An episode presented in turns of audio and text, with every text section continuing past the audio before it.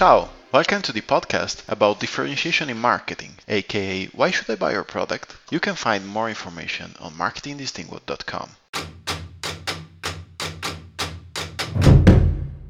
In my third podcast, I'm going to share with you my experiences with Professor Philip Kotler, the father of modern marketing. He also commented on the marketing distinguo concept and method I introduced in my first podcast. I had the chance to talk with Philip Kotler twice so far. He's an incredible person, full of energy and very open. The first time, I was invited to attend the Philip Kotler Marketing Forum in Italy, and we had a good talk about my first book and the marketing distinguo. My first book is in Italian and it's about the web marketing strategies to approach international markets. You can find both this book and the English ebook about the marketing distinguo on Amazon, free with Kindle Unlimited. I have to say I was quite nervous. I was talking to the father of marketing. I had with me his book, the Bible of the Marketing, the heavy one, and he was so kind as to sign it. My goal was to get an interview for my online magazine, so I started with some questions. I was very happy when I realized the interview was evolving into a discussion, a conversation even if the professor is aged, even if his most known theories, concepts, and strategies are from the 60s or shortly after, he is on the ball. And unlike some marketers, I think we still need to know the basics of marketing, the 4 Ps and all the rest, even if nowadays marketing is mostly focused on digital.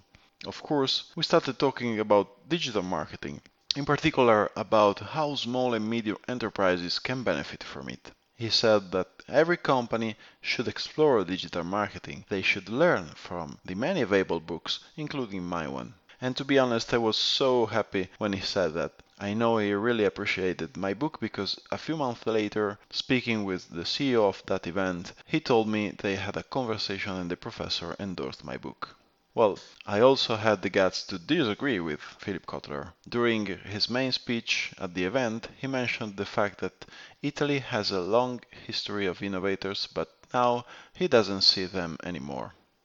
We actually have a lot of innovators here in Italy, startups or entrepreneurs. They are unknown around the world. We make small innovations that usually end up in something big and famous, which is not Italian. This discussion about innovation, guess what, led us to talk about differentiation. It is extremely important to differentiate from the competition as a company and also as a seller. And we both agreed that differentiation is one of the core concepts everybody should understand from the plumber to the manager to the CEO. Marketing is everything, he said quoting an HBR article. If you want a client and there is a lot of competitors going after that client, you gotta stand out. And we all do a lot of that. We differentiate. Otherwise, our company would be closed. If your potential customer doesn't see anything different in your product, in your service, in your company, or even in you, he is not going to buy anything. And by the way, I'm not talking about price. Last year we met again, and the topic was social media becoming every day more media than social. So again, we started talking about digital marketing. Now social media are driven by advertising and the organic engagement is near zero, especially for B2B companies or in general those companies that didn't succeed or didn't want to gather their own communities. In these years, a lot of companies stopped to work with agencies because they were hiring social media specialists to create organic content and stimulate the engagement. Now they are going back to agencies because the organic content is too expensive and advertising has better results.